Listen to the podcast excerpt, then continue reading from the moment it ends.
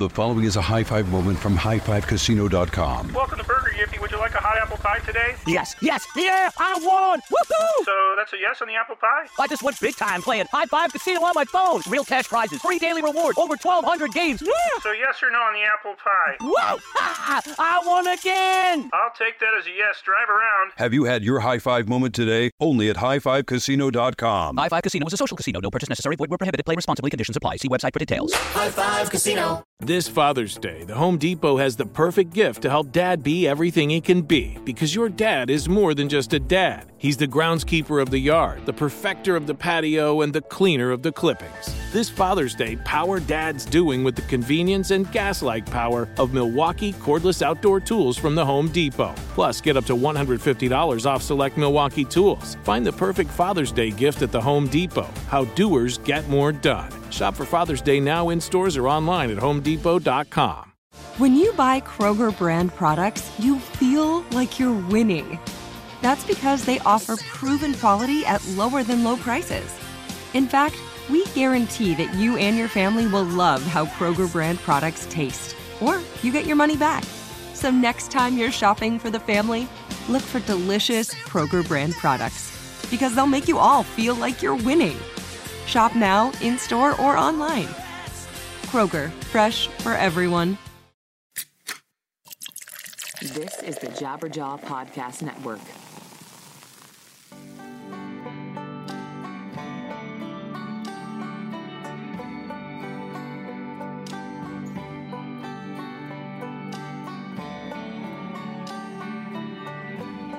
Hello, everybody.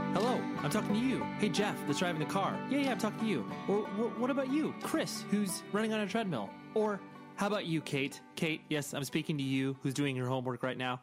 But anyway, I, I don't know why I'm calling you individuals out, but uh, I just wanted to welcome you in. And plus, I wanted to freak you out a little bit. Anyways, I'm your host, Ray Harkins, and this is the show called 100 Words or Less, in which I speak to a person who has been involved in independent music in some way, shape, or form, from playing in bands, working at record labels, or just being highly involved in the scene, so to speak. And uh, today is obviously no exception because I would be doing a very bad job if I brought a person in who had no idea what any of this was. It'd be a terrible interview, right?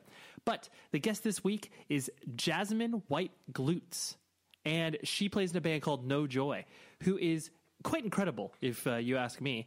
Uh, they've got a lot of full lengths out, uh, releasing some stuff on Top Shelf with a EP coming, I think, at some point in the summer, and uh, just a really, really good band. And she's been in my life for quite some time, but uh, her and I have never really spoke until this podcast, and it was a uh, very, very fun experience. But I got some uh, observations and business things to get out of the way initially, and then we'll dive into our conversation with Jasmine, and you will become more educated on what it is that she has going on. But first, there will be no friend friendversation this month. I know for those of you that are looking for the one episode a month that kind of dives into a, you know, maybe do a little left turn, just the more casual conversation. I'm not doing that this month.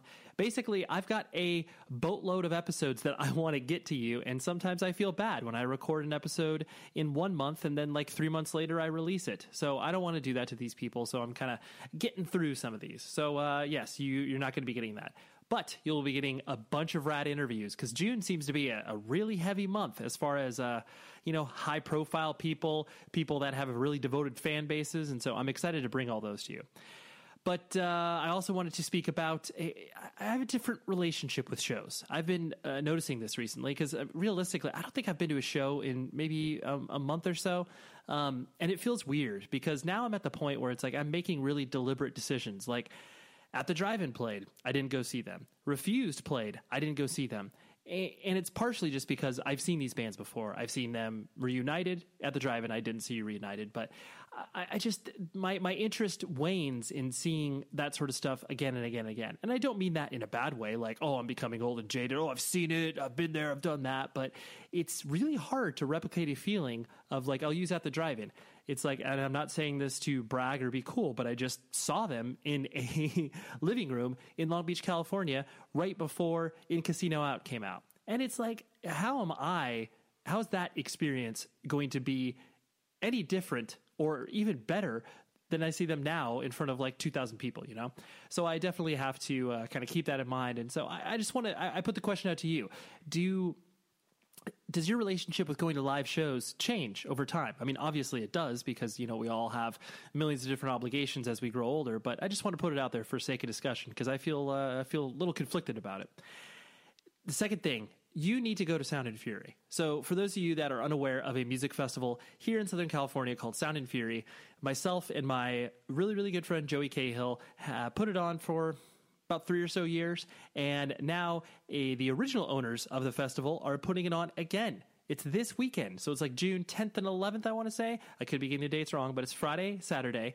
In downtown Los Angeles at the Regent Theater, and you should go. Like, let's let's be honest. There's really nothing more special than this festival to me. I mean, partially just because I have a very long running history with it, but I just think it's an incredible thing because people love coming to Southern California. I love the vibe of hardcore shows out here, and this festival is basically an embodiment of that. So go to Sound and Fury. There's very few tickets left, so you should hop on it if you have been lazy and haven't bought one yet, but go to Sound and Fury. Because I will be there, and you can. If you see me there, you'll be like, "Hey, hey, I like your podcast," and be like, "Hey, thanks, I appreciate that." I'll give you a high five. And I also had a really, really fun experience this weekend in playing some music with my friends in Taken. And we finally finished writing an EP, and we're going to be recording it uh, sometime in September-ish. That's what I'm hoping. And then hopefully we'll be releasing it early next year. It was just so much fun to take a trip down memory lane and really be creative with people who you've been creative with in so many different capacities, but especially obviously in the context of, of the band. So, anyways, that was super, super fun. So, uh, yeah, for those of you that uh, care about Taken, we're putting out some new music. So there you go. But you didn't come here for this. You came here for my conversation with Jasmine White Glutes, who is the lead vocalist and guitarist for the band No Joy, released some full lengths on Mexican Summer Records, and are just a great indie rock band they have elements of the whole shoegazy thing, but then they also have punk involved, and then they also have some really, really cool influences that basically set them apart from a lot of the other bands uh, that you know maybe could be lumped in the same category. But uh, she's an incredible person. She has led a very interesting life and uh, has a really cool day job. Just I had to have her on the show, and this is what transpires. So here's our discussion, and I will speak to you after this show is over.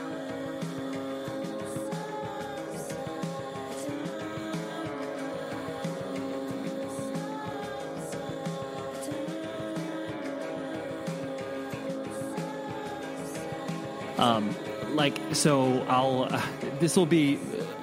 I wouldn't say long and convoluted, but you'll I'll trace it all back. Where so you appeared on one of my uh, friends' podcasts, uh, Matt Pryor from the Get Up Kids. Yeah. And I was listening to it, and I was like, dude, I know, I know this person. Why do I know this person? And then once I, I mean, obviously, once I, I saw the name and I said, oh my gosh, like I know, obviously, your sister Alissa Mm-hmm. well because of my work at Century Media.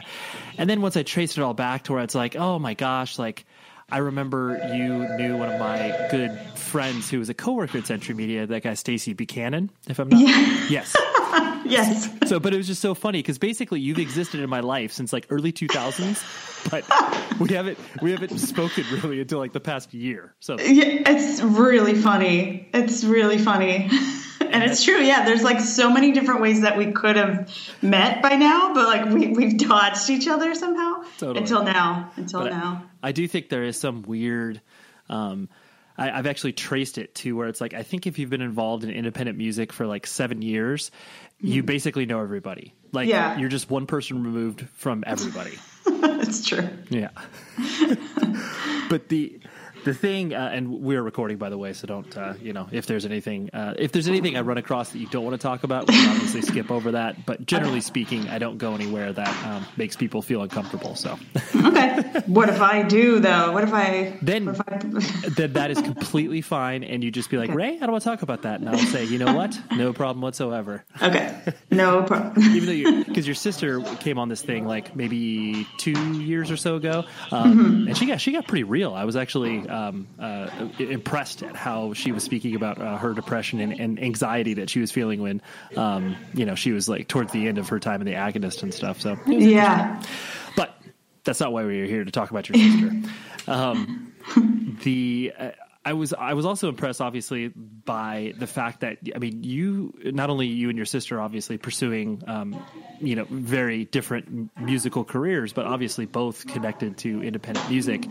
Um, and the it strikes me that you came from such a creative family. Is that is that the case? Yeah, yeah. I think, yeah, totally. Um, my mom was very into music and always had music around the house and never like I don't know. It was always it was always around, so she would always be playing David Bowie or Tom Petty or Led Zeppelin. And my my father was always like pretty pretty thrifty, so he would always find like, oh, I just found this cheap, you know, Casio keyboard, and like so we'd always have like a bunch of kind of junky musical equipment around. And there's a lot of at least it will kill me if this ever gets out, but there's a lot of like footage of us jamming when she's like three and I'm seven or something.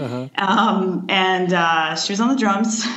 Nice. and uh, so we were always just like playing around with stuff. It was a very creative household, and like the the goal was like always just to be able to like do whatever you wanted to do, and there was never like um, definitely not like a household where they they had goals like parents had goals set out for you ahead of time. Like they weren't hoping we were going to be accountants or anything.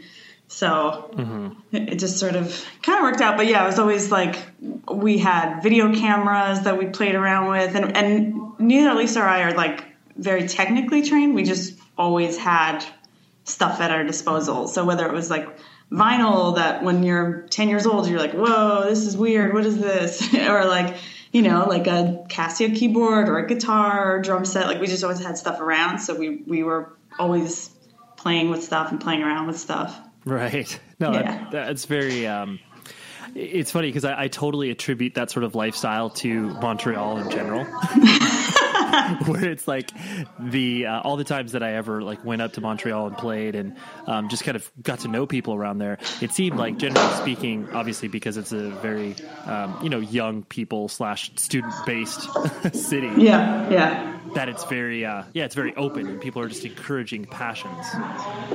Yeah, it's it's also yeah, it's very inexpensive also because um, when you actually have to pay a lot of rent or you have to um, you, when you have a lot of other expenses, you don't always have time to like you know p- put your money towards some stuff that's like maybe more your creative passion, but yeah, I don't know. We we it was just as a I don't know. It's like kind of free free loving city where you can be an artist and like find a way to make it work.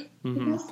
Well, I think that I mean, and the reason I attribute that too is because obviously, you know, you have your uh, such a wide palette of music, everything from you know Arcade Fire and Godspeed You Black Emperor, uh, all the way to obviously the huge metal scene that exists there with like Cryptopsy and all those bands. It's like how how does this happen? Like, you know, you, generally speaking, you can point to most major metropolitan areas in the states, and obviously you have a lot of bands that are from different genres. But it seemed like there was this really unique strain of just like we are gonna we're gonna do whatever the hell we want. Yeah, I think I think I always kind of I always think it's because there's so many people from out of town that move here. So there's always people coming in for school or coming because it's inexpensive, so they want to live here for a year or something. So there's this it's like a melting pot of people from different places, and they all bring in their kind of outside influences. Um, so you don't like have like a distinct Montreal sound because a lot of the stuff that's exported, quote unquote, from here, they're not actually from Montreal, but they they had their creative development while they were here. So I feel like it's it's yeah, it's just like a big melting pot from people that are passing through, but often people don't stay. Mm-hmm. and that's when they move to like New York or LA or something where if, if they become like super pro. But yeah, I think it's just like a spot where you're you're able to live on the cheap or like find a job that just like you can kind of do your creative stuff on the side as well. Mm-hmm. So you were uh, from from your family structure. You were first on the scene, right? You were the the the firstborn. Yeah, first on the first on the family scene. Right. Babies. yeah. Um, and, Um, then, and then yeah. obviously you have you have uh, Alissa as your younger sister, and then Yeah. do you, do you have any other siblings? We do. Yes, there's a little brother named Bram. He's not little. He's 25, but I still refer to him as little. Yep. Um, who I believe has taken the approach that like everyone was like, oh, well, the other two do music, so what do you got? And then he's just like went into business and like likes numbers and financial stuff. So he he's not doing creative stuff, but I know he could if he tried. But he doesn't. right. He was like, Yeah. well, it's funny because I'm sure when you see your older siblings uh, that are doing these, uh, you know, i whatever interesting things, and you're just kind of like, but I need to zig while they're zagging. I gotta Yeah. different. it's kind of like re- like a weird reverse rebellion where it's like you can just play music and tour and he's like i actually want to go to school all the time and i want to work with numbers and like excel sheets and whatever and like i don't even actually know what he does but it's like he he went totally like academia route um so yeah he's i guess he's rebelling against us right. um, and it, it- it's from what I understand of, of your uh, you know upbringing is that you guys lived. I mean, obviously, like you said, a very free and artistically uh, creative lifestyle. Um, but your your household was generally speaking pretty uh, happy as far as um, you know you guys. There not a, a ton of turmoil and strife within the context of uh, you getting along with your parents and stuff like that. No, no, not a, like, not at all. there was never any like. I remember one of the stories that I, I kind of reference is like in high school. I skipped school once to go see Korn Oh, so such a good decision. uh, with Incubus as the opening act, and uh, and I skipped school, but I told my mom I was like, I'm leaving. I, I really have to see the show. And uh, the school called her, being like, you know, Jasmine is not here right now. Um, she skipped school, and I was like, I know she's going to see a show. She wants to see a show really badly. Like, lay off. So like, my mom was always. It's not that she was um, not disciplining, but she she was more of like I don't know more of a friend. So we never really, she was on my level. So we, we never had any disagreements. And like, that was kind of the way the, the household was. I was just, we were just, all was pretty chill all together. Yeah. And, and did you uh, like? Did you kind of uh, set forth uh, w- under whatever rules that your parents, you know, may or may not have had? Like, did you kind of abide by them? Like, did you listen to your parents when they were like, "Hey, you know, Jasmine, be home by ten or whatever"? Like, did you kind of follow Yeah. along? I think maybe I was a loser because I don't remember them ever saying like, be home by this time. I think I just was. I think I just like went home. Right. So maybe, maybe, maybe Alissa was cooler. So maybe she has like, re- like stories where she rebelled a bit more. But personally, I don't remember ever thinking like, gotta get home. It's my curfew. I don't think they ever set a curfew, mm-hmm. but they were just more like, they were always kind of like, if you're in trouble or if you're out late, you can't find a way home or you don't know where you are, just call us. We'll come get you. So I always knew they were, they would never get mad. They always just wanted me to be safe in whatever I was doing. But I think more likely I was just a loser. So I was just at home early anyway. Right. I mean, obviously, we can jokingly reference that that you were you were a loser, but like, did you, as you were kind of you know developing an identity and going through uh, you know junior high and high school, like, did you feel like that sort of uh, you know outsider loner uh, archetype, or was it like, well, no, I just had like my two friends that I hung out with, and that's it. I had a, I, I had a group of uh, friends that I'm still friends with, a group of six of us that we, we were friends since seventh grade, and now we're still best friends all together. Um, so I had like a solid peer group. So because I had a pretty good group that I spent my entire like adolescence with, I was a little oblivious to what other people were doing. I think because we just always had each other. So I never really had any moments where like I went somewhere and I didn't have a friend. But most of the time I was spent hanging out with that group or I was going to shows and sometimes sometimes I just met people at like punk shows. I made friends that I would see at school and then I had friends that I would go see at shows after. Um, so but I never really felt isolated or anything like that. It was just like nobody else in my school really went to to shows of the size that I was going to, um, except like my friend Gneet, who also knew Stacey Buchanan. And that's where we all the story all wraps up. My God, that's, that's, So, yeah. goes full circle. yeah, there you go. Interesting. So- So, did you? So was it? Um, uh, did you feel like you were uh, having these kind of two separate lives in a certain way, where it's like obviously you showed up to school and you had your your school friends, and then you would go away and go to these weird, you know, punk shows, and people would your friends at school would have no idea what you were doing. Yeah, sometimes, sometimes they would think that, and then that, yeah, they there would be like just we would have all these other friends that would be. I mean, it got to a point where we would be like 16, but then we would have friends who were in touring bands. So it, it became sort of like when you tell people that, when you're like, "Oh, I'm going to go see my friend. He's in a band. He tours." It sounds kind of weird, you know, if you're just like a young kid that like has a bunch of friends that tour. But um, that just it didn't seem it seems weird now when I say it, but it didn't seem weird at the time. Right. Well, yeah, I, th- I definitely think that's, I think that's, I think that's symptomatic of, uh, you know, the scene that we were raised in. Cause like, I, I can distinctly remember it's like, you know, I was definitely always the flop house, uh, even when I was living with my parents. And like, Yeah. I, I still remember, uh, like there was uh, that that band Killswitch Engage. Uh, Yeah. But this was actually uh, the so the old vocalist uh, Howard Jones he used to sing for this band called Blood Has Been Shed. Or, anyways, regardless, like huge dude.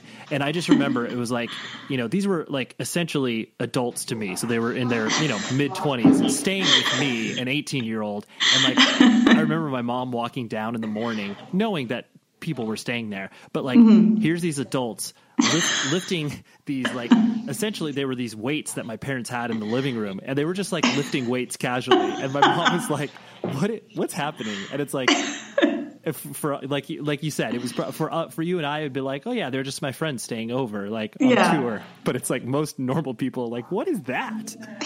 Yeah, it, se- it, it seems weird when you're not in it, probably, but like, yeah, totally. Like, you have your friends crash when they need a place to crash, but then when you have these like adult guys lifting weights in the morning or whatever, You're right eh, it's a funny story. not, not normal.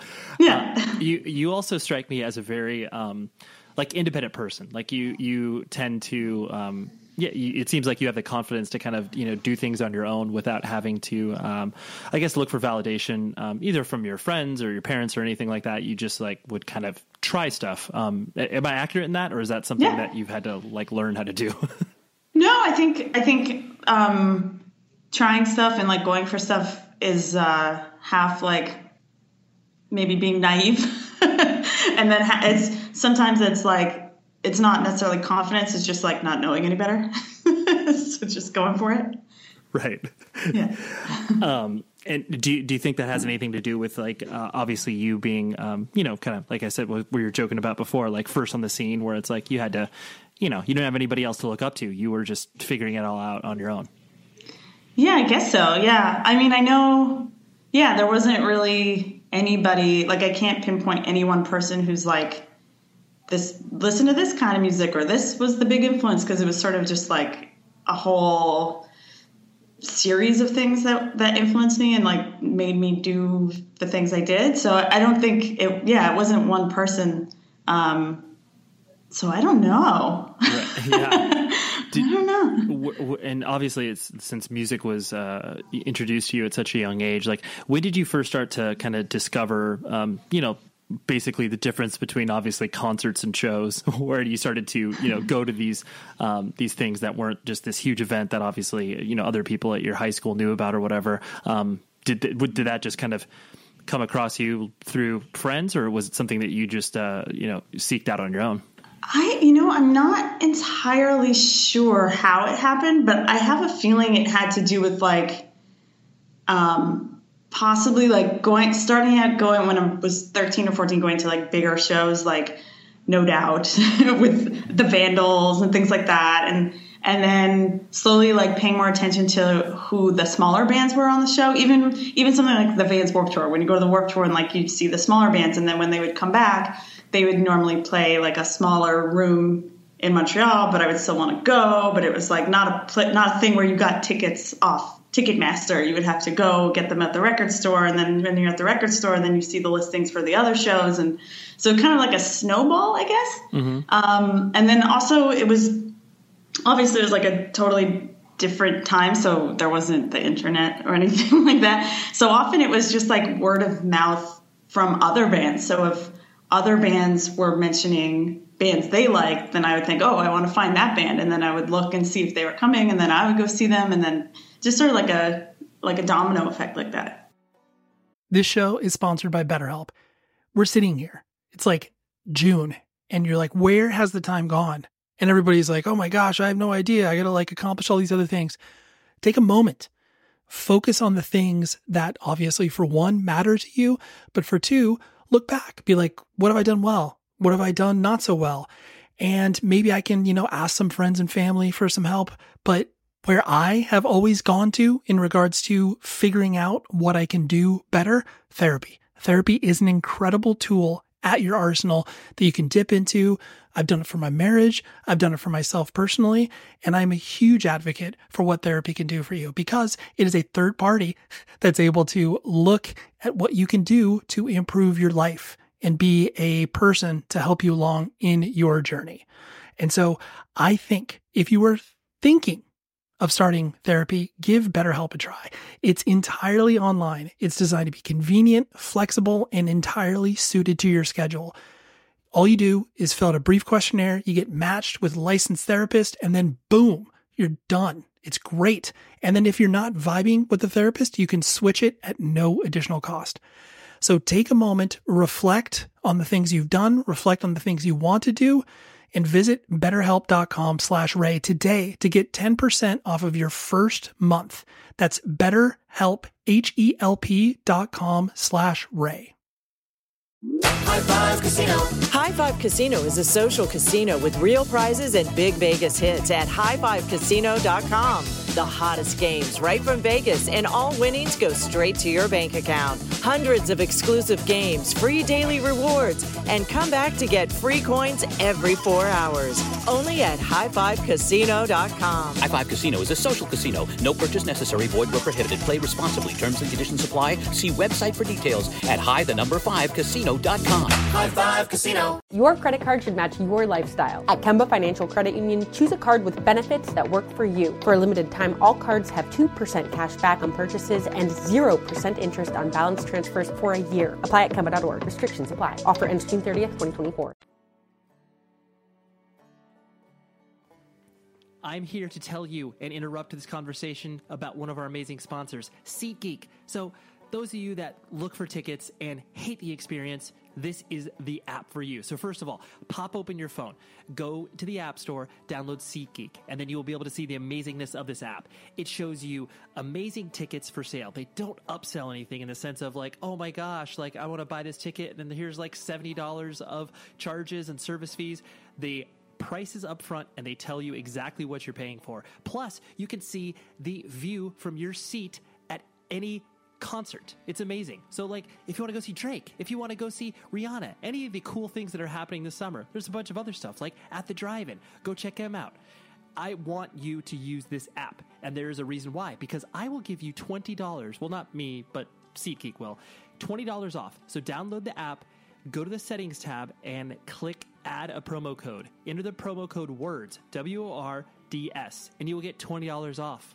They'll send you 20 bucks PayPal, cash. It's not cash, check. Yeah, that's that's more reasonable.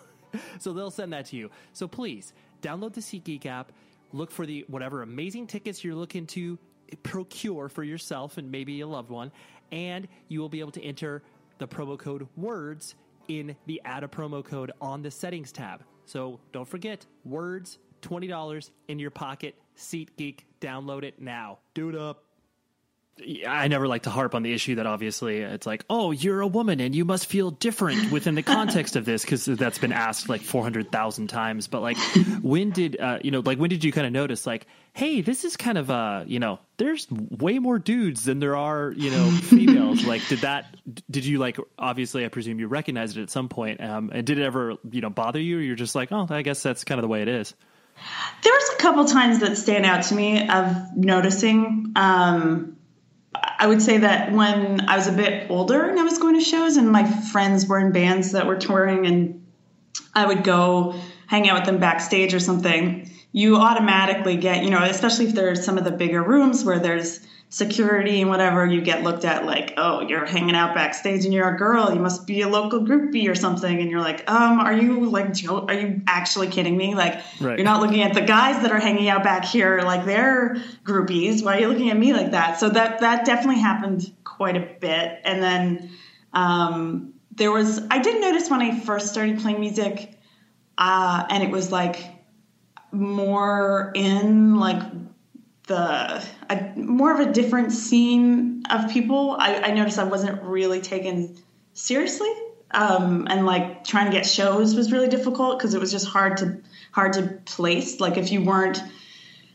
like uh, the very weird references, but like the Rocking Horse winner or or like the anniversary. Like if you weren't sure. something like that, then it was like hard for people to understand what I was trying to do. So it, it became like I, I had a lot of like tough time booking me on shows like in that scene for a long time. Um, and I, you know what? It could have totally been because I sucked, but it was also because I never saw other girls on the show. So right. I don't, I don't know. I don't know. That, no, it's a really interesting point because I actually I, I, haven't really kind of pulled on that thread and that idea of like you're. Uh, you're, you're more apt to get a show, obviously, if you are a girl within this certain particular scene, because that is like, oh yeah, well that is like a known quantity. Where it's like, mm-hmm. you know, I, I I so distinctly remember it's like there. Uh, some of my friends played in like an all girl straight edge hardcore band from like you know the Pacific Northwest called To See You Broken, and mm-hmm. like they were, um, you know, they got shows, but it was definitely one of those things because it was more of a, a gimmick where it was like, oh, look at this, like, a, you know, a mm-hmm. band full of girls playing straight edge hardcore. Um, yeah. But like, yeah, if you're not, you don't, if there isn't someone that's kind of paved the way before you, it's really hard to, yeah, do your thing independently mm-hmm. and be like, hey, take me seriously. Yeah, that's that's kind of what what I had felt, and inadvertently, that's when I got kind of more I started playing with more like quote unquote like indie stuff. It was because those were some of the other bands that were willing to play shows with me or like offered me shows or came to my shows. It just ended up being like more of that audience. Um, even though i was doing like fugazi covers and like trying to i was more interested in heavier music, it, those weren't the opportunities that I was getting at that time. Mm-hmm. Yeah. And so when when did you? Because the uh, Bad Flirt was like your first, I guess, band from like a sort of like touring perspective. Am I correct? Yeah, yeah. Okay. But I but I presume before that you were like you said you were attempting to um, you know play in sort of different scenes. Like uh, walk me through kind of your first experiences. Like was this like freshman year of high school or was this a little bit later this on where you were doing was, stuff? I I had a band in high school that was called Danny Flash. wait, wait um, say, say, say, that again. Dink Flash? No. Danny Flash. Oh, um, okay, sorry. But uh, we never played any shows with that band. That was just like we kind of recorded a bunch of stuff and and never even thought about doing shows. But then after I graduated high school, I really liked the idea. I was kind of just sick of seeing other people tour and like I couldn't tour, so I um, I was touring under the name Bad Flirt, but I was doing it solo and I was just traveling on Greyhound. And I would just like kind of do a week or two at a time, just solo, mostly solo acoustic. And then it was um, solo electric with like loops and stuff. And um, that that's after doing that for a little bit, I, I realized sort of like people would appreciate a band more, or it's like hard to keep doing a solo thing. Um, my first show was one with um, Jonah Matranga, who was like a pretty good, um, was like very influential when I first started. Mm-hmm. Um, and then, yeah, and then, yeah, I, I built that into a, um, a band because I just thought, well, I was getting sick of it too, but it was easier to play shows or like get your point across when you were a band as opposed to one person trying to control an audience, especially because I was booking with, I wasn't booking like um, solo singer songwriter shows. I was booking with like, like I played with Buried Inside or something. Like I was playing with other bands, but it was just like, it felt a little out of place at a certain point. It felt like the change had to happen where it became a band. Right, right. No, that's, I, yeah. I mean, even though that, that stuff was definitely um, more um, like w- you know when you would see you know band. I mean, I'm so glad you mentioned Buried Inside because I I fucking love that band. But they, I, I, just love the notion where it's like. It, even though it was out of place for like you know a singer song, but you know you to get up there and kind of play your songs, um, it was definitely you know a little more of the norm where it's like you weren't going to see you know four bands sounding exactly the same playing all the same show, but you know you were still you yourself were obviously sticking out a little bit. Um, mm-hmm. But I could see where the, it's it's more appealing to be like, hey, I can play more shows when I'm when I'm yeah. in a unit as opposed to just by myself. Yeah, exactly. And so was it uh, was it like did you ever have that sort of intimidation factor of going to these shows and playing where you were like I know that people aren't going to like me because of this particular show um, or or was it just like whatever I'll do it? Um, it was it got to a point where I was sort of into like pissing people off too, where I was just like, oh, I know you're gonna hate this, like, or sometimes, you know, sometimes it wasn't all bad. Sometimes people got that it was like, um, that it, we were all coming from the same place. Just my creative output was different than their creative output was. Um, so it was, it was cool though, and I, I got to play like a lot of different kinds of shows, and I think that was really important because I got to see like play everything from like a big show to a house show to like different size rooms, different kinds of bands. I really just got to try out everything and get a better idea for what like a, a live experience is. Mm-hmm.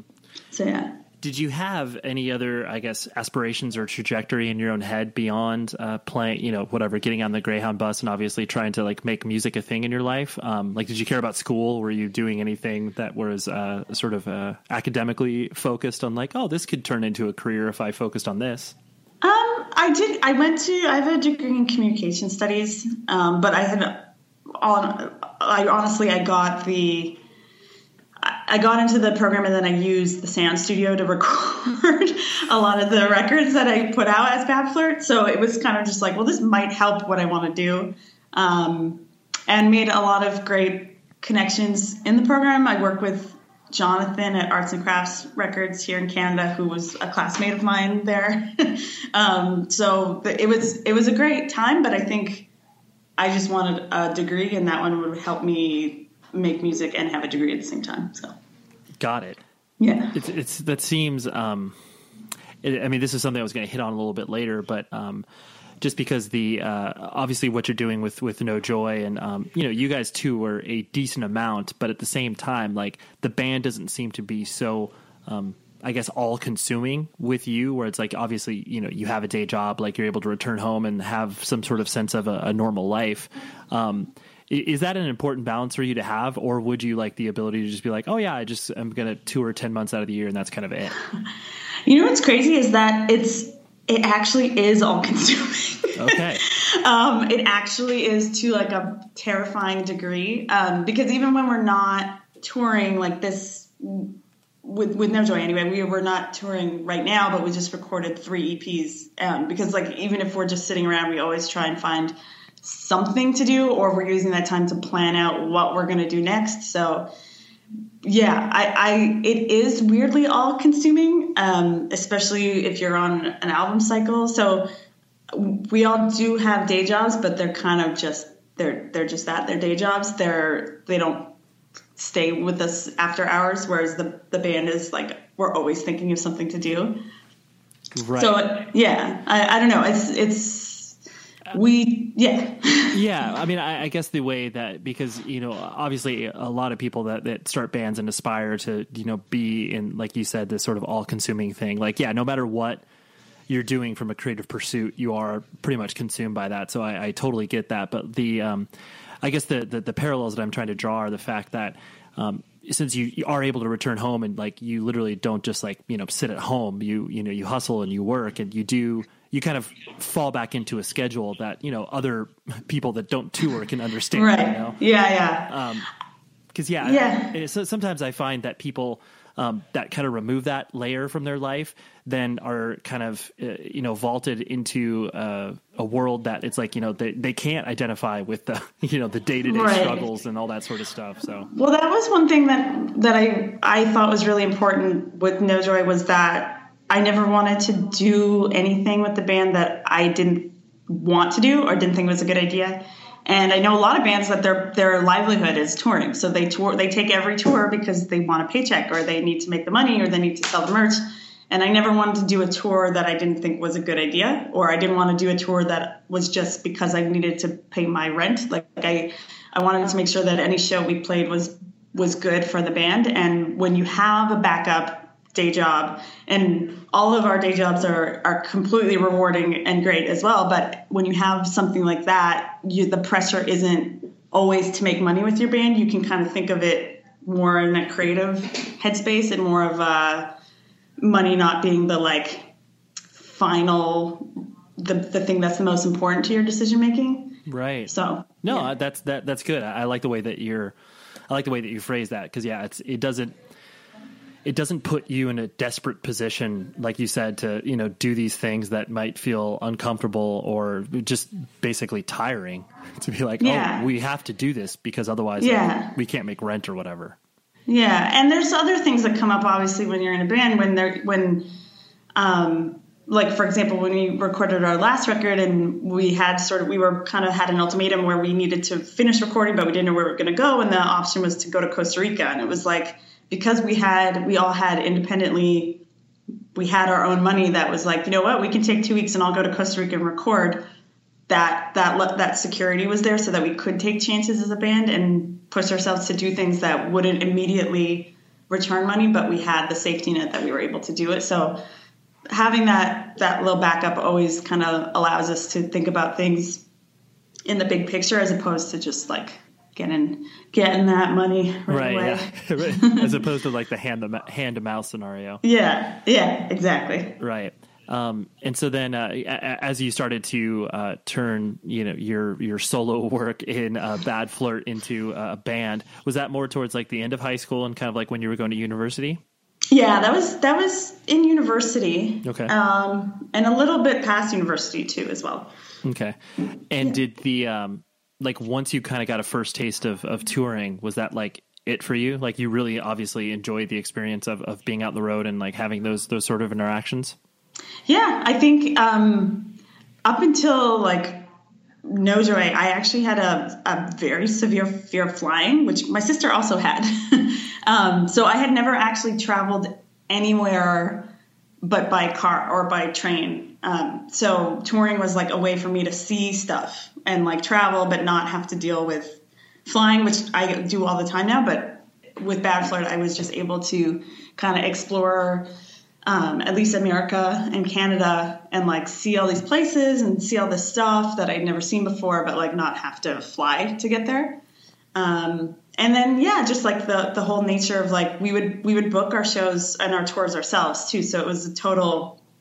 Um, was with my boyfriend at the time, Evan, who who books festivals now and is book has book shows for over a decade. And we were just it was totally like a learning experience to um, learn how networking and how to book shows and how to what venues and promoters and learning how to do deals and just understanding like the whole business and it was totally like that that's why when once we started no joy because laura in no joy was in bad flirt as well with me and she was like a baby. But that was like where we learned kind of how touring works. So by the time we got to no joy we were like okay we know what we want to do. We don't we learned all our lessons in bad flirt. We can kind of tour the way we want to now. Right, right. Yeah.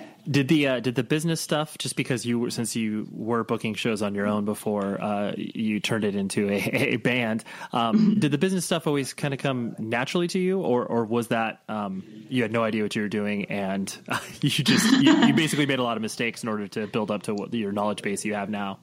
Totally mistakes totally mistakes. And it's so funny because because some of the emails we still have and we'll look at and be like oh my god we emailed like emailed atp to ask if we could get on the my bloody valentine curated show or whatever. Like it's like that was so stupid. But we got a response you know and like some of the some of the stuff was just like wow that was so stupid. Like I, sometimes it worked out though. Like when we jokingly asked to open for this canadian band Hedley and the promoter was like, "No, but do you want to open for the Kills?" We're like, "Uh oh, that's even bigger than the show we asked for." Uh oh. So there's a lot of like just not knowing what we're doing, but not caring either, and just going for it. Um, but I mean, we made a lot of mistakes for sure. So in the the first year with No Joy, um, I didn't really put my name on a lot of stuff, or I didn't. I, I wouldn't sign things. I would have Laura sign it, or kind of just wanted to make a disassociation just in case people would kind of remember like oh yeah she was annoying and asked for a show like every two weeks or something um, that they wouldn't think it was the same the same band Right, right. you know be like it's fresh start different person But, Sure, yeah. No, you, you you have no idea who I am. yeah i'm brand new right. I was that person that punished you a year ago. sorry but no it's definitely and like it's it's funny too because there's a lot of promoters and people that we met years ago i mean there's yeah there's so many friends that we made touring with with bad flirt that are now doing other really cool things and working for cool venues and cool promotion companies and like doing amazing stuff. But we're both like, remember when we were doing those shitty things? like, remember when we met? We were on that terrible tour together. Right. So yeah. what? Uh, just because I, I find the the mistakes that people make in those early uh, years to be so. Um, you know, usually pretty funny. Like, do you, do you have a sort of anecdotal story in your own head of like, oh, I mean, obviously the My Bloody Valentine thing is, is very comical, uh, but do you have anything else kicking around your head where it's like, oh yeah, we did, I t- did this thing and uh, I couldn't believe that I did this. The the worst mistake we ever made was we the first like national US tour that we got was with uh I believe an Irish band that I won't name because I don't want to shit talk, but like they fucking suck. Sure. Um, um, but we didn't know any better. We didn't. I didn't drive at the time. We didn't have like a van, so so they offered to like share a van and a driver, which like rule of thumb, if you're gonna tour with somebody for a month or whatever, don't be in the same van. Like unless you're the same band or you really like each other, like don't share like we didn't know these people. So we got into the van and then it was instantly like, oh, we hate you. Oh, okay. um, and the, the driver that they quote unquote hired was just like their drunk friend who never showed up and was like always just it was really quite a messy thing where we just sort of like entrusted this bigger band who kind of knew how to tour to like have us hop on, but they were actually ripping us off and charging us more to split the van than what it actually was. So it was sort of just like we were hoping somebody else would be kind and like show us the way, but they were actually just trying to rip us off. Right. They were yeah. like, "Hey, thanks for the equipment." yeah, yeah, exactly, exactly. It was pretty much like terrible, but they they suck and they never did anything again, so that's okay. That's perfect. Yeah. I definitely the uh, the story that I remember that I, I was the fact like I remember getting uh, paid you know whatever 100 200 dollars for a local show we played and then uh, like you know the promoter handed me the money and then I was turning away and walking off and then he's like Ray what are you doing I was like well, what he's like count the money in front of me I'm like what are you talking about like you're like he's like okay, you know me and you trust me. But when you're in some place you don't know the promoter, like it's your word against his. And the moment you leave the room and didn't count the money, and I was like, oh shit, you're right. God, it's true. Totally, it's true. And you would never know that. Someone's got to tell you that, like, don't trust everybody. exactly, exactly. Yeah, yeah it's like it, it, those those are the the smallest, stupidest things, and you feel dumb in the moment, but then once you walk away, you're just like oh my god, I literally learned a lesson. yeah, yeah, totally, totally.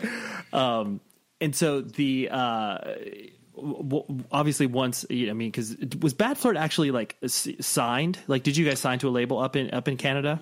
We did. We we had put out some releases on our own, and then we signed to an imprint of Universal here in Quebec, and it was sort of a crazy like bizarre. We were their first English release they did mostly hip hop. We were not hip hop. They had a lot of like branding ideas that were totally really silly and like kind of shameless, like events to play and things like that. Um, so yeah, we we we did have our record Virgin Talk came out with them. Right. And yeah. the uh, the reason you mentioned English speaking because I know that there are a lot of people who aren't familiar with the, the fact that uh, there's a, a, very distinct line in um, oh yes in, Mont- yes. in Montreal. I remember the first time uh, I played a, a, show up there was uh, played, and I'm sure you're going to remember the venue, the uh, Cafe Intercontinental. Of course, yes dude well first of all i had no i had no idea up until like the third or fourth time i played there that it was also it was like an a, oh. yeah because I was I always was I like was so bizarre. But I'm like, why are these old people hanging out out front? It's so weird. Yeah, I know. It's like they just like music. They're just here for the show too. But like, actually, no. yeah, and I was like, why? Weird. Yeah, I was like, why are they sitting by chessboards? They want someone to play with them, I guess. That's what I remember too. It was just so many games, like a game room up front. Like, okay, it's cool, like totally. board games and stuff. It's like that. It's like, thanks for giving me the heads up, Dave Boucher. oh, I love Dave. I think he did my show there too once. Oh yeah, um, best, best, best dude.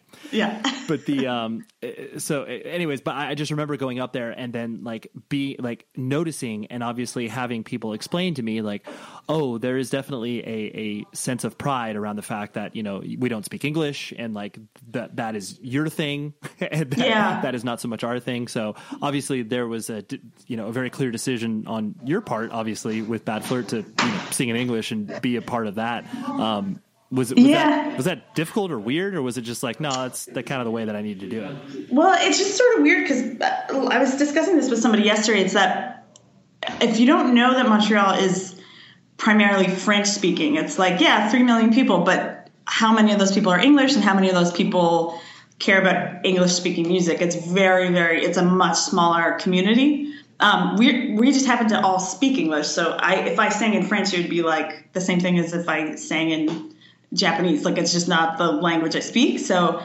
um, but the minute you're you you sing or you your um, your music's in English, you're immediately like relegated to only reaching a very small demographic within music listening community in Quebec. So you're also um, there's not as many sort of opportunities because there's not as many let's say festivals or um, government grant money available to you if you sing in English. Um, but at the same time, a lot of people who only sing in French, they're once you make it in Quebec, like you never have to leave Quebec.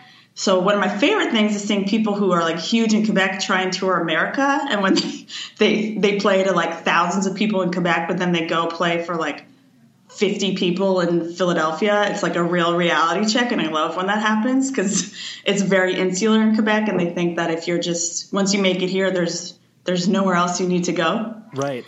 Um, but yeah, we we were just saying in English because that was that's the language we speak. Right, right. Yeah. No, I, I I love that that picture you paint there because yeah, it definitely is such a, a bizarre thing. Like uh, d- there was also um, this is you've been going further back in my memory banks, but uh, I played in Quebec City and there was a band called uh, I think they were called Chips, if I'm not mistaken. Okay. They were kind of like a pop punk band or whatever, but it was like Mm, okay. they headlined this festival and there was like you know a bunch of like whatever relatively well known like punk and hardcore bands, and I was like, why is this random like local band headlining? And, Yeah. then, and then I watched them play and I was like, oh Jesus Christ, that's why they're Yeah. headlining. And then, Yeah. and then that's when it became clear to me that it was like, oh, you can like you can literally just tour Quebec and that province, and like like you said, that's it. Like you've made it.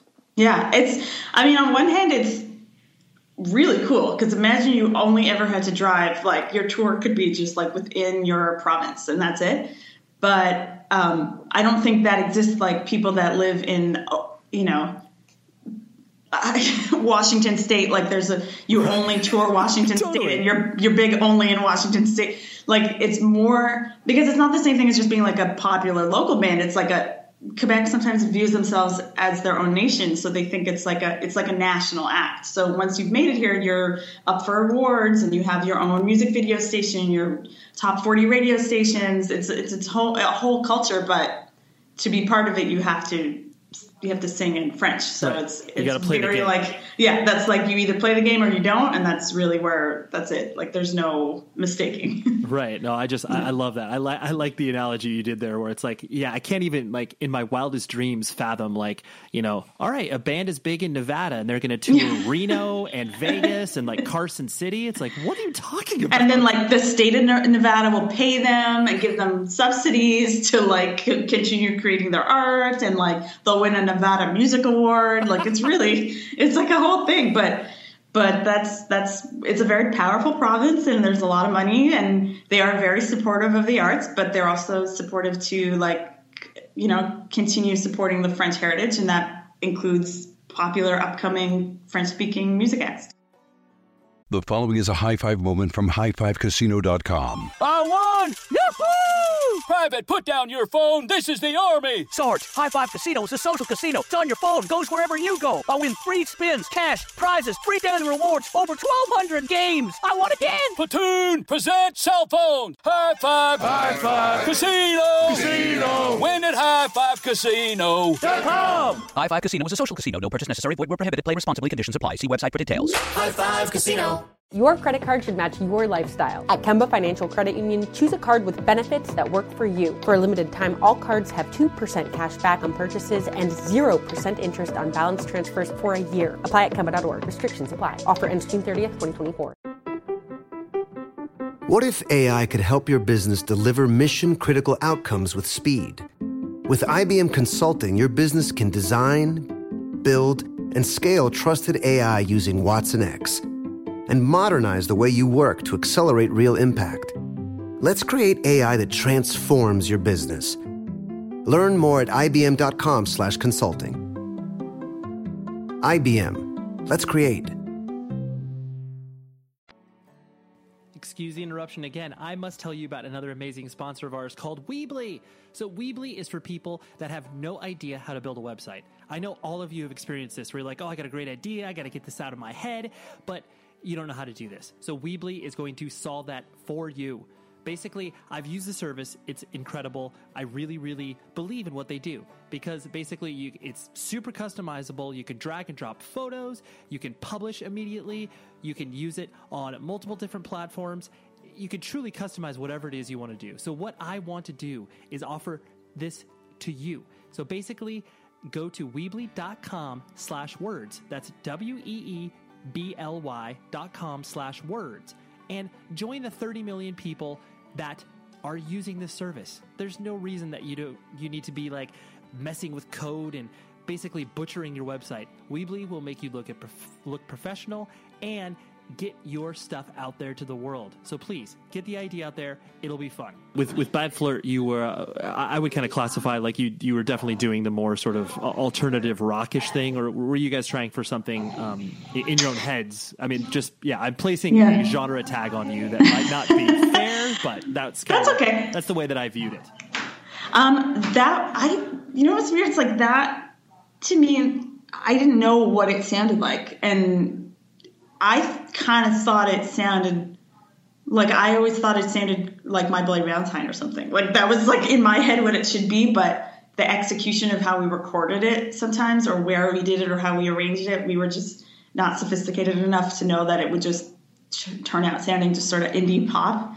Um, but everything from the writing point of view, it was definitely like a, a harder rock thing, and it just sort of ended up being a little bit poppier. Right. I, I, I really like that notion too of when you have a specific vision in your head of like what it is you want to sound like and like that's just that's just no matter what is created it'll always be viewed through that lens Mhm. and you'll be like oh yeah well you sound like that and then you know a person that's next to you is like what are you talking about you have you don't sound anything like that band like but, but no Yeah. I do like I mean, that happens to me all the time now, all the time, like I, like for sure all the time now. Um, but at the time, I think with Bad Flirt, it was just it was very naive. It was very just like let's do this, okay. Like there was no real. Nobody was telling us like, don't use a microKORG. It sounds really fucking annoying. Don't use it. Like, or like put reverb on your voice or like any anything like that. Nobody was guiding us to do anything. We were sort of just steering our own ship, and because of that, it was it just came out um, wherever we recorded it. Just sort of came out sounding the way it did. But- Sure, sure. Yeah.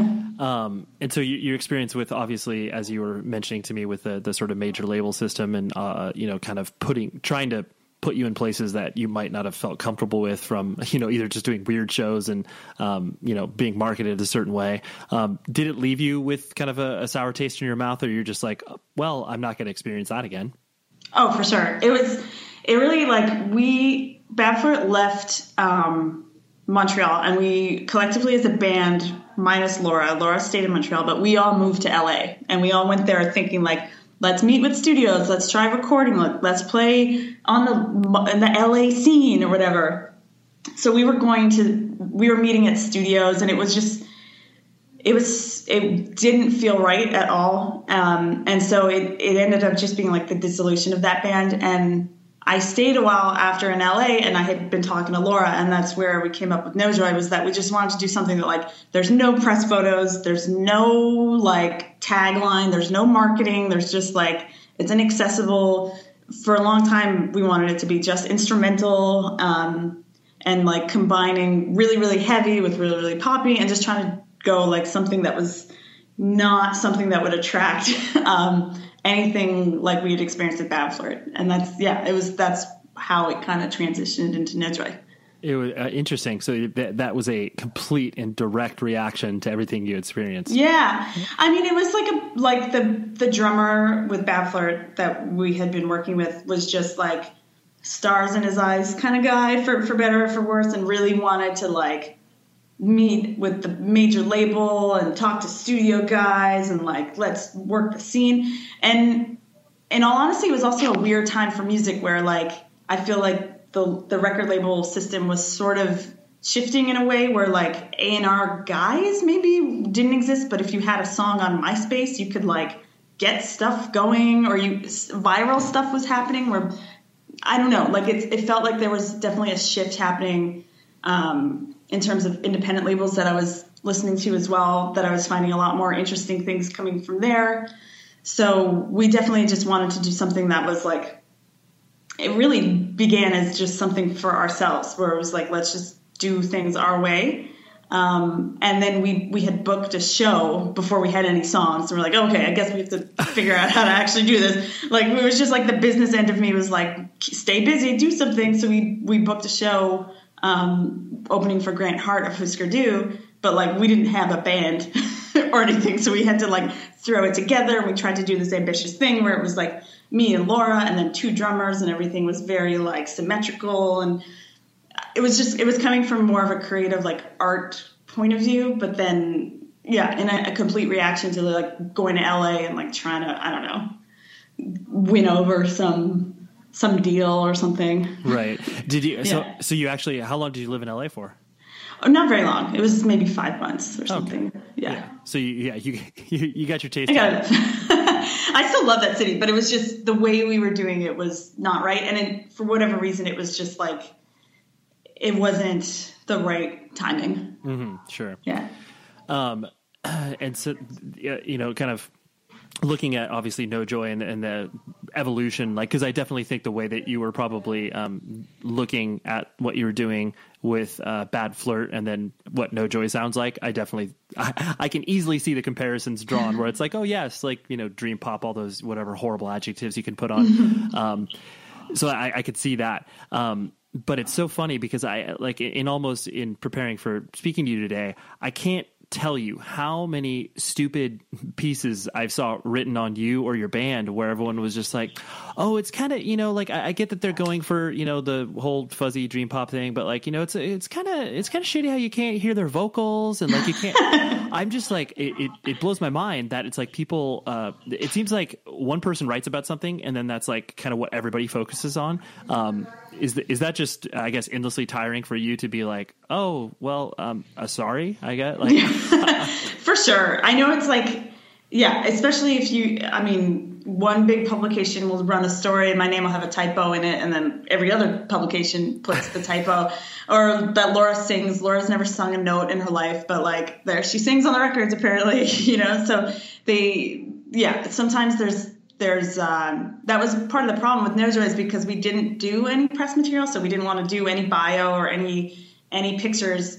But then because we didn't do that, it was sort of open to interpretation. So people would interpret that like there's two girls, they must be singing harmonies together. It's like no, actually, that's not it at all. But okay. Um, so yeah, I don't know. I think it there that's because we didn't like explicitly say like this is uh we are trying to do this. This is our objective. um, the fact that you can't hear the vocals all the time or that it's this or that that was just like people didn't know if it was intentional or not. I guess. Right. Like, hey, did you did you make a mistake on that? yeah, like did you leave that in on purpose? Because it sounds pretty weird. Like actually, obviously, I've heard this three trillion times. Like by the time it's pressed, I've heard it a billion times. It's on purpose. Trust me. Yeah. This, this, this is what they call calculated and not. Yeah, exactly. totally. Um, and so the uh, one one thing I always like to pull on too in regards to uh, you know touring and obviously the uh, something that you've addressed personally in regards to when when you leave for you know even if it's a week on tour, obviously when you return home, there's that um, weird feeling of like you know trying to um, get acclimated to your life back at home and how you know your friends change and relationships change and all that uh, that notion of um, you essentially still feel like the same person, but then you're just like, oh, dude, what happened to that coffee shop or whatever? You know, using those anecdotal Yeah. experiences. Um, that that seemed like something that's really kind of fascinated you. So how? I, I guess in a long-winded way of asking, like the the relationships that you've obviously had because you've you've dated people for a, a you know a decent amount of time to like be able to learn how to acclimate to life on the road, and um, you know what sort of lessons have you learned in order to be like, I guess feel more comfortable, I guess Yeah. home with that.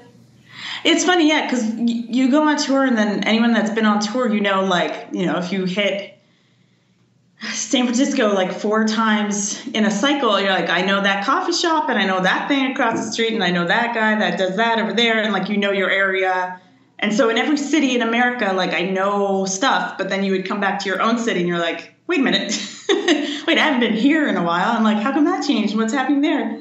Um, and then I guess when you get to be a certain age too, certain changes happen with your friends or people that you're close with where people move away or they get pregnant, they get married, they all these things happen.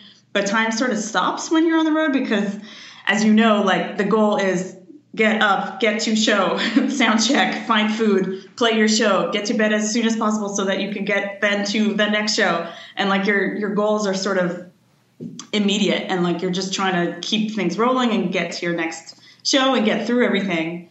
Um, but that doesn't take that that doesn't like that sort of thinking doesn't happen sometimes when you're like living your life at home and you don't have this like goal every day to to get to a show and drive eight hours do whatever.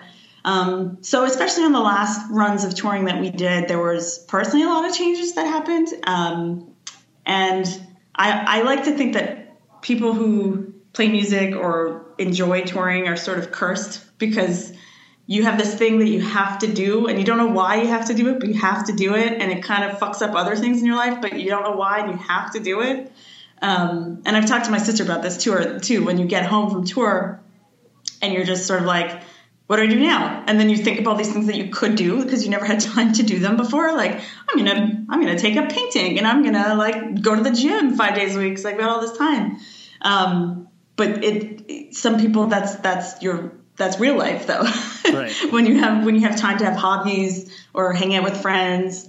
Um, so touring ends up being this like blessing and a curse where you get to meet people and make friends all over the world and see many places and play shows and continue with your art, but at the same time you're sort of sacrificing things and then you look back and I'm like, okay, I've been touring with Laura for, for over a decade now. That's like a lot of time in a van we've spent together. Like, have I slept in a bed next to Laura more than like some people I've dated? I guess Right. because we've just been together. Like, you know, you do these things and you're just like constantly together. So, yeah. So I, I don't know. It, it's I think it happened definitely late twenties where there's a lot of changes and people start making their own big life moves and then if you just happen to be away most of the time you you miss out on a lot of it hmm Yeah. Does that uh, does that notion scare you in some respects?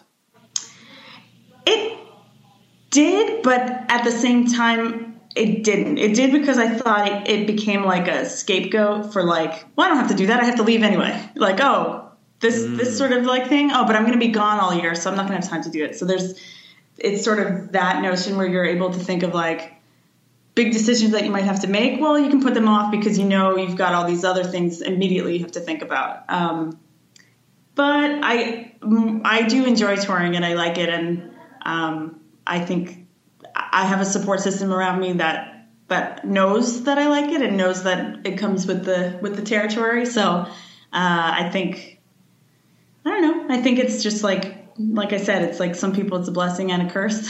well, it's a, it, I mean, uh, essentially, obviously, it's a part of who you are. It's like the uh, the idea that uh, you know, if a person is signing up to be obviously in a relationship with you, they need to know that this is this is also a very important important component of what it is, Yeah. who you are. And it's not like they would, if a person was to, to try to date you and then all of a sudden be like, you know, six months into the relationship and be like, hey, so you're not going to leave, right? no, I mean, and my boyfriend Jeremy and I, it's like when we started dating, like I think I was gone. We did the math and we're like, actually, we haven't hung out that much because it's like, you know, it's been a year or something, but like, uh, you know, I've been gone most of the time.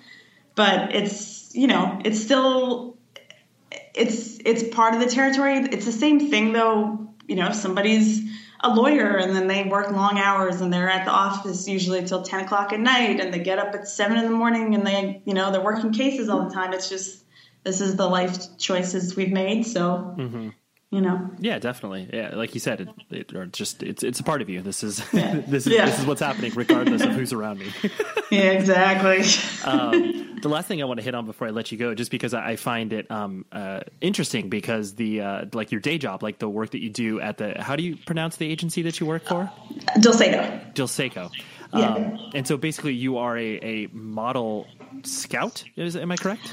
um, agent Okay. yeah So basically, you you you work with a uh, you know a, a handful of girls to help uh, place them in fashion magazines, you know, commercial spreads, like whatever. Um, is that correct?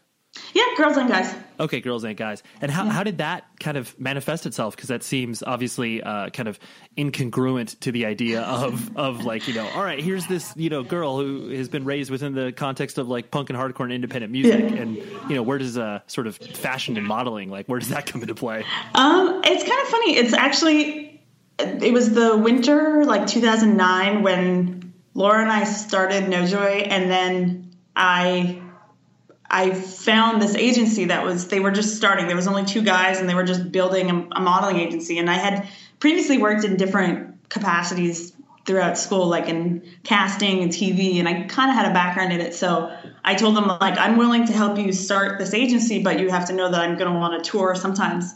So as long as you're okay with me at times leaving for months at a time, like if, as long as you're okay with that, I'm more than willing to like put in energy to help this get off the ground. And it was kind of crazy because both No Joy and Dulcedo at the same time sort of like started becoming a lot more um, busy than I thought they would have. And now the agency is huge and like it, it's crazy. I'm, I'm there right now, and it's crazy how big it is and how many people work here and how many models we represent. Um, so and and working as an agent also prepared me for working with our agents. So whenever I work with our booking agents, I try and be like a very good client because I I have personal model clients who are not nice. So so I know what it's like when you're on the other end of things and you're pushing for somebody and they they're not giving you the respect. So I always try and respect our agents and be really professional. Um, so it just sort of like came out of nowhere at the same time that I started No Joy, And so for the past six years or whatever, my life has just been divided by these two things. Right. And do people find it? I presume find it fascinating the fact that you probably like play in a band and it's probably kind of a, a, a curiosity of like, oh, this is interesting. Sometimes, yeah, there's a, there's a weird crossover sometimes where like there's like a shoe magazine that comes out next week that like they cast models all the time, but this issue they casted like influencers in Montreal, and so they asked Laura and I to be in it. So like we're so this time when they're we're talking about the magazine, The Office, about the models they casted, I had to be like, actually, guys, I'm in it. it's actually like the models aren't in it; they just cast like a bunch of musicians, so I'm in it this this time. Right. So sometimes there's like those overlap things where we've played like fashion events and things like that where some of my coworkers would be like, "What is this?" I'm like, "I know I'm here, but it's like I'm not here as an agent. I'm here as a musician." So yeah, there's some weird crossover, but I try and keep them as separate as I can. right. Well, I'm sure it's fun because uh, they they like you mentioned before. It's like one kind of benefits the other. Like you have the knowledge of what it's like to be, uh, you know, having someone else speak on your behalf. If it's like a manager or you know a promoter or whatever, it's like there's a certain level of um, understanding that you have that you maybe be able to uh, identify with the models that you represent because they know that you've been through it too. hmm Yeah, and and sometimes you know when we play Paris or we play Milan or London, we uh, some of the models that we have there based there come out and hang out. So That's so. yeah, it's so rad. You're like, I'm just gonna invite some of my model friends out. just look at the yeah, if you see any like seven foot tall glamazons, they're for me. That's so amazing. Yeah. Well, I really appreciate you hanging out. This has been uh, incredibly fun for me, and I think Thank we, you. we went to some fun places.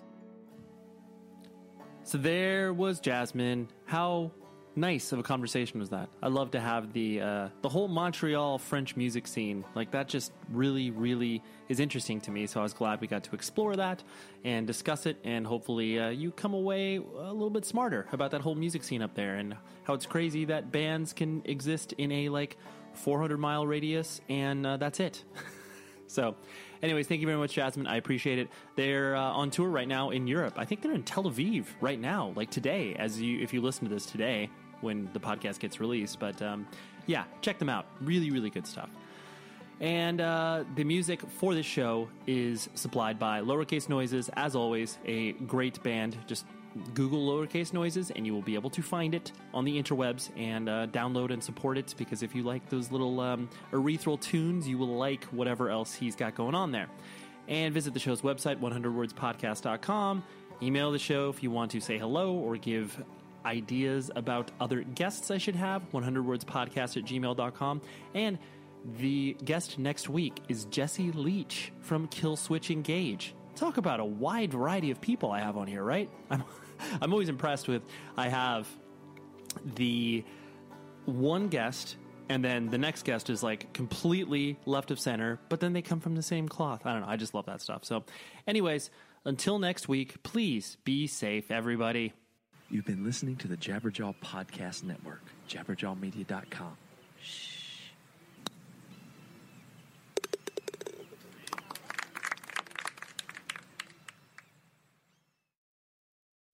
The show is sponsored by BetterHelp.